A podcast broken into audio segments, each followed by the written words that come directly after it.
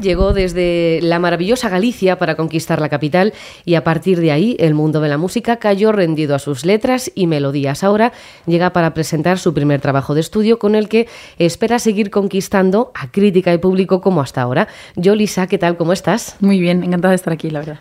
Primer disco de estudio a golpes de fe. De pasar a tocar en el metro de Madrid a tener un disco, además de fe, hay talento. Sí, talento y un poco de suerte también, yo creo, ¿no? De estar justo en el sitio exacto, en el momento exacto. Pero, pero bueno, lo que, lo que seguro que hay es un montón de trabajo detrás y, la verdad es que tenía muchas ganas de, que pudiese salir a la luz. Oye, ¿qué tal se portaba la gente en el metro? ¿Te echaba dinero o era complicado?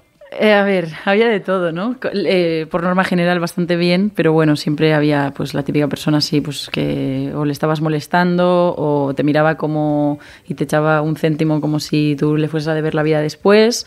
Pero, pero bueno, en general casi siempre buenas experiencias e incluso me ha dado la oportunidad de conocer a gente que, que se dedicaba también a esto, o sea que, que bastante agradecida en general. O sea que, ¿lo volverías a hacer?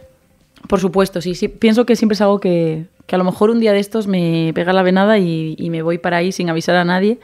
Pero, pero por supuesto lo volvería a hacer, me ha enseñado muchas cosas. Los chicos de Kitai, hace unos años, que por cierto van a volver ya, están a punto de sacar el nuevo disco, sí que se sumaron, fueron por la línea 6 del Metro de Madrid y dijeron, pues mira, llevamos ya unos cuantos discos, pero queremos seguir aquí en el metro. ¿Puede ser un, un buen termómetro de, para medir la temperatura de, oye, pues molesta o, o mi música gusta? Mm, puede ser, o sea, creo que te encontrarías de todo, evidentemente, pero, pero bueno, a mí me encantaría sobre todo por el hecho de, de no olvidarte nunca de, de, dónde vienes, que creo que también es súper importante. ¿Tenías pensado desde el primer momento en el que te pusiste a componer este disco que querías mostrarte tanto al 100%? No, yo creo que, bueno, creo que es en general, ¿no? Pero al menos en, en, mi caso concreto, cuando hago una canción, sobre todo la hago porque en ese momento estoy desbordada por una emoción X, ¿no? Ya sea positiva o negativa o lo que sea, y, y lo hago con la intención de, de, aclararme yo un poco las ideas y de soltar un poco. Eh, pero nunca lo haces con, con, la idea de exponerte, porque creo que si no, sinceramente, uh -huh. no lo haríamos, ¿no? Porque luego a la hora de subirte a un escenario o de, o de mostrarlo en un disco dices, joder, es que al final me estoy estoy mostrando partes de mí muy íntimas y, y muy concretas. ¿Se arrepiente una de, de, mostrar de más en alguna ocasión? No me ha pasado, no, no, creo, no, creo que, no creo que pase. Supongo que si lo escribes en el momento es porque lo sientes así y bienvenido es y, y, espero que no me pase nunca porque creo que sería una sensación muy incómoda. Así que bueno, si luego también puede ayudarle a alguien a, a que se sienta eh, un poco mejor o, o, a empatizar con alguien, pues, pues bienvenido. En este disco nos hablas, nos hablas de ti principalmente, de lo bueno y de lo malo, pero cuando llegue el momento de subirte al escenario y empezar a, a cantar esas experiencias malas de decir, ¿por qué me he metido yo en este berenjenal que lo pasé tan mal y ahora te lo estoy volviendo a cantar y estoy volviendo a acordarme de eso? Sí, yo siempre digo que llevo un poco el drama puesto, ¿no? Aunque esté, aunque esté bien, que viene un poco conmigo. Pero bueno, creo que las personas que nos dedicamos a esto eh, sabemos la gran carga al final que hay sentimental, ¿no? Y que, y que bueno, pues que a veces tienes que volver a, a historias que no son agradables, pero creo que, que también al final estamos bastante disociados en el sentido de que en, esos tres minutos o en esos cuatro minutos puedes estar ahí muy en la emoción, pero, pero luego acabas y, intentas que te afecte lo, lo, menos posible. Sí que es verdad que yo he dado conciertos que luego al día siguiente tienen una resaca emocional súper, súper fuerte, pero bueno, aprendes a, a diferenciar el momento en el que estás con, con, el tiempo, yo creo. Llevas ya cuatro años en Madrid, pero la morriña está ahí y tienes hasta un himno para Galicia en este disco. Sí, eso, eso no se va nunca. Yo no sabía que existía la morriña hasta que, hasta que llegué a Madrid, pero sí es algo real y, y, la verdad es que es una de las canciones más especiales, obviamente, en el disco para, para mí y, y, aparte de eso, es una canción que me hace sentirme un poquito más en casa y un poquito menos sola cuando, cuando estar aquí se me hace, se me hace complicado o, o bueno, al final este mundo pues siempre está estás acompañada, pero, pero bastante sola, entonces pues también me sirve a mí para, para encontrarme conmigo. Estás a punto de publicar tu primer disco de estudio, también tienes un EP previo. ¿Cómo sientes que te ha recibido el mundo de la música? ¿Estás siendo amable contigo? Está siendo muy amable conmigo. De hecho, estoy como expectante esperando que me caiga una colleja de algún sí, lado. Sí. Pero, pero la verdad es que las, las, experiencias que he tenido personales, todo el mundo me ha tratado muy bien, todo el mundo me trata siempre con muchísimo cariño, con muchísimo respeto. Y, y, bueno, creo que también yo siempre he respetado mucho este mundo y, eso se nota, ¿no? Pero, pero de momento no tengo ninguna queja. En exilio dices que no te puedes quedar donde no se te quiere. Tú llevas cuatro años ya en Madrid. Imagino que, aparte de la industria de la música que te ha cogido con los brazos abiertos, porque te lo mereces, por ese talento que tienes, te ha cogido también Madrid con, con los brazos abiertos, siendo una ciudad tan grande y, y, tan, bueno, tan ecléctica en todos los sentidos. Sí, de hecho, creo que es lo, lo, lo guay y lo especial que tiene Madrid también. Eh, Aquí, digamos que yo he encontrado un poquito ese sitio que no, que, no había encontrado nunca en, en, Galicia. ¿no? Yo me sentía un poco diferente al, al, resto y parecía que nunca encajaba exactamente en ningún sitio. Y al llegar aquí he conocido gente como yo, he tenido la oportunidad de compartir tiempo y espacio con, con artistas emergentes o, o, ya consagrados. Y la verdad es que me está pareciendo un regalo. Digamos que aquí he encontrado un poquito lo que es el sitio de, de Yoli. A golpes de fe, un discazo con 11 temas que son a cada cual más bonito, de una cantautora que eres una auténtica maravilla, que llegaste hace cuatro años, pero hace dos también llegó la pandemia. O sea, llegó en algún momento tu familia a decirte, oye, yo, Lisa, vente ya. O sea, vente porque igual eh, no es el momento. No, la verdad es que no, nunca me lo han dicho porque creo que en general siempre me han hecho bastante libre. Yo, yo he sido también muy kamikaze desde pequeña, entonces creo que ya a veces me han dado un poco por, por perdida también y saben que cuando se me mete algo en la cabeza tengo que llevarlo hasta el final. Pero no, en ese sentido sí que, sí que me he sentido muy apoyada. Sí que ha habido momentos muy complicados realmente, porque justo yo sacaba mi primer EP cuando, cuando vino la pandemia. Pero, pero bueno, en lo profesional, lejos de mm, perjudicarme, me ha beneficiado porque al final mucha gente al consumir más, más cultura en general, pues, pues me, ha conocido a partir de, de, eso. Entonces, digamos que en lo, en lo, personal no, pero en lo profesional sí que me ha dado un empujoncito. Sí, porque al final tu género, el género del cantautor, es un género más reposado.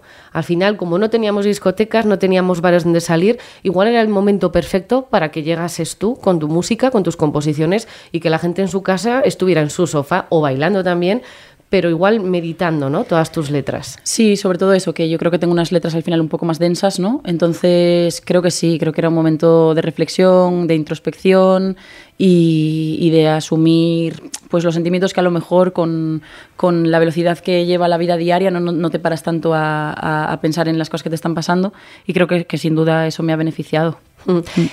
Tenías solo un EP eh, a punto ya de terminar la pandemia. Seguimos en ella, por desgracia, pero sí. bueno, ya vemos la luz, ya sin mascarillas. pero llenas eh, dos noches el Teatro Lara y también eres parte del Inverfest. O sea, todas las posibles dudas que pudieron venir a tu cabeza se despejaron entonces, digo yo. Sí, se despejaron entonces. Aparte, yo me acuerdo que con los Lara era un poco reticente y decía, bueno, vamos a hacer uno y ya está y, tal. Y la cosa fue bien, pero, pero bueno, es que, es que lo que te digo, que, que, la gente me trata también con muchísimo cariño. Siempre están ahí los primeros cuando, cuando tengo que dar un concierto, tienen que comprar una entrada, un disco, lo que sea. Y la verdad es que me siento muy arropada y, y bueno, ¿qué, es que, ¿qué te voy a decir? O sea, llenar un sitio como el Teatro Lara dos veces además, pues, pues ha sido otro sueño más cumplido. Ser telonera de Andrés Suárez eh, sirvió para que te escuchara quien te tenía que escuchar y decir, esta tía lo vale. Sí, creo que fue un punto de partida inmejorable, desde luego, y, y eso me puso en, en, una situación muy, muy privilegiada, ¿no? sobre todo para una persona que venía de, de, tocar en el metro y que yo tocaba en el metro en ese momento. ¿no? Entonces sí que es verdad que, que Andrés me, me tendió la mano y no solo le pude telonear esa vez, sino que luego me llevó a varios conciertos con él y, estaré siempre eternamente agradecida, por supuesto. Has compuesto temas para Malú, para Luz Casal, pero a mí lo que más me gusta de lo que has hecho, aparte de este disco que tenemos entre las manos y que vamos a disfrutar mm, de principio a fin, es la colaboración con 21. Porque yo, o sea, amo a 21. Muy fan, sí. Qué maravilla. Además, la canción más bonita del disco. Es que me, me, me gusta que me lo digas. Vaya suerte. Es que me, me, gusta que me lo digas porque recuerdo que salió el disco y tal, y, y, yo me lo escuché entero y le escribí a Diego y le dije, me gusta mucho el disco, tío, pero creo que tenéis una canción que es increíble, que es Desvelo, y tienes un par de frases, lo que yo llamo como la, la, frase de 20 pavos, que es como esta frase que tú escuchas y dices, ostras, lo que acaba de decir, ¿no? Uh -huh. Como que te quedas con eso. Y creo que tiene varias frases así esa canción y me gustaba mucho, me gustaba mucho la producción y todo. Y me dijo Diego, joder, pues me viene muy bien que me digas esto porque habíamos pensado en una colaboración femenina para esta canción y, de hecho, habíamos pensado en ti concretamente. Y yo le dije, pues tío, me encanta. O sea, es una de mis canciones preferidas. La tengo, de hecho, le mandé una foto, en plan, la tengo en las playlists de, uh -huh. de, mis, de mis favoritos. Y, y, nada, y eso, y fue todo como. como fluyó. Sí, sí, fluyó muchísimo. Y, y bueno, bueno, si, si, lo lleva a cabo Diego, me lo creo. Porque... Sí, sí, aparte Diego es, es, un encanto, o sea que desde aquí le mando un saludazo enorme. Y, hijo, es súper agradecida de que me dejasen participar en, en ese temazo, la verdad. Eres también una de las artistas confirmadas al concierto benéfico por Ucrania, Miguel Ríos, Dani Martín y Yolisa. Al final estás dentro de un cartelazo que, es una barbaridad. Lo mismo pasaba con Valeria Castro en el concierto de, La Palma, que artistas, no quiero... Em, decir pequeñas en el en tono peyorativo, no pequeñas recién, recién salidas del cascarón, por así decirlo, con gente tan consolidada pero que luego subís al escenario y sois iguales o mejores incluso que, esta gente. ¿eh? Bueno, o sea, muchísimo respeto siempre a, las, carreras y a las, jerarquías, ¿no? Al final del, mundo musical, porque, bueno, creo que aguantar tantísimos años en, primera línea es súper complicado en un mundo con tantos altibajos como, como la música, pero sí, o sea, ya ves, si es que al final, o sea, ya, ves tú, Miguel Ríos, eh, Dani Martín, o sea, hay, hay gente que ya admiraba de antes o incluso artistas como Morgan o, o, mm, por ejemplo, Elvira Sastre, que también es poeta pero, pero poeta actual, ¿no? Que a lo mejor está más cerca de nuestra generación, de gente que escuchamos a diario a lo mejor y, y, que es como, voy a compartir no solo con, con, gente a la que admiro de hace años, sino también con gente actual que, que, digo, pues a lo mejor por aquí o vas cogiendo influencias o dices, pues por aquí quiero ir yo o lo que sea. Entonces me parece una oportunidad eh, increíble, la verdad, y sobre todo estar también colaborando con, con algo tan complicado como es este conflicto. Con este a golpes de fe en la mano, ¿te arrepientes en algún momento de haber dejado el fútbol sala profesional?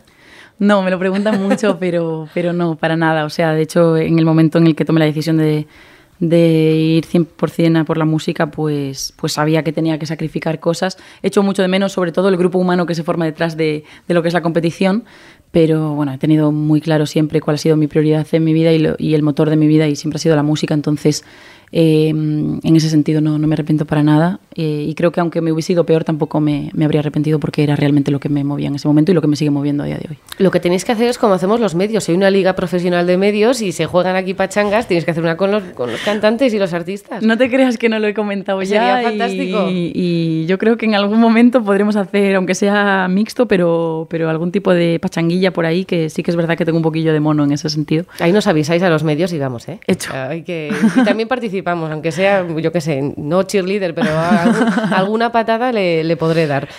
Además de verte el próximo 10 de mayo en el Withing Center, en este concierto solidario por Ucrania, te vamos a poder ver de gira en salas, festivales. ¿Qué es lo que tienes ahora planeado? Sí, hay un par de festivales y, luego ya en septiembre empezaremos con lo que es ya la, gira más en, sí.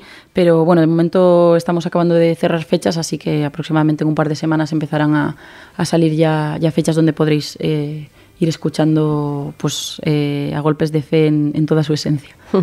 ¿Cómo se prepara una mentalmente para lo que le viene ahora? Porque si sabes que la crítica y el público te ha cogido tan bien hasta ahora, ahora con este disco ya mm, no quiero decir que te consolides, sino que ahora ya llegas para quedarte. Ya estás aquí y una tiene que asimilar el éxito y, todo lo que se le viene encima de la cabeza. Sí, intento no presionarme mucho en ese sentido ni darle más vueltas de las, de las necesarias. ¿no? Creo que, que todo me ha ido mejor cuando simplemente he dejado que, que las cosas sucedan. Y también yo digo siempre que la vida es mejor estar sorprendida que decepcionada y las expectativas intento no tenerlas demasiado altas por lo que pueda pasar y porque este mundo hoy estás aquí arriba y mañana estás abajo y, es algo que, tienes que asumir y hay que tener los pies muy en el suelo. ¿Sigues, con ¿Sigues componiendo? ¿Tienes algo por ahí? Una deja de componer en algún momento, cuando ya publica el disco, lo graba y todo, y dices, vale, ahora mentalmente voy a parar, o sigue la cabeza dando vueltas? No, yo creo que incluso aunque te propongas parar un poco y tal, creo que esas cosas creativas así vienen, vienen solas de, de cualquier cosa yendo en el metro. O sea, yo que soy la primera que cojo las notas del móvil y, y me apunto ideas, aunque luego soy de escribir en papel, pero, mm, pero bueno, creo que nunca se acaba de, de dejar apartado. Y, y personalmente, ahora que hemos vuelto un poco la vida, ¿no? Entre comillas, y que hemos estado tanto tiempo pues en una pandemia y, me vuelven a pasar cosas, yo que escribo sobre mí, sobre todo, pues, pues vuelvo a tener ahí ese estímulo, ¿no? Y, y aparte estoy, creo que estoy en un punto bastante creativo ahora mismo. Pues yo, Lisa, muchísimas gracias por este A Golpes de Fe, por haberte abierto en canal y por mostraros un poquito más de ti. Un poquito por, no quiero decir todo porque entonces la gente va a decir, pues ya le conozco, ¿no? Ya, ya es mi amiga, ya te va a saludar por la calle. que vaya muy bien y lo siguiente es vernos por los conciertos. Muchísimas gracias, gracias a ti,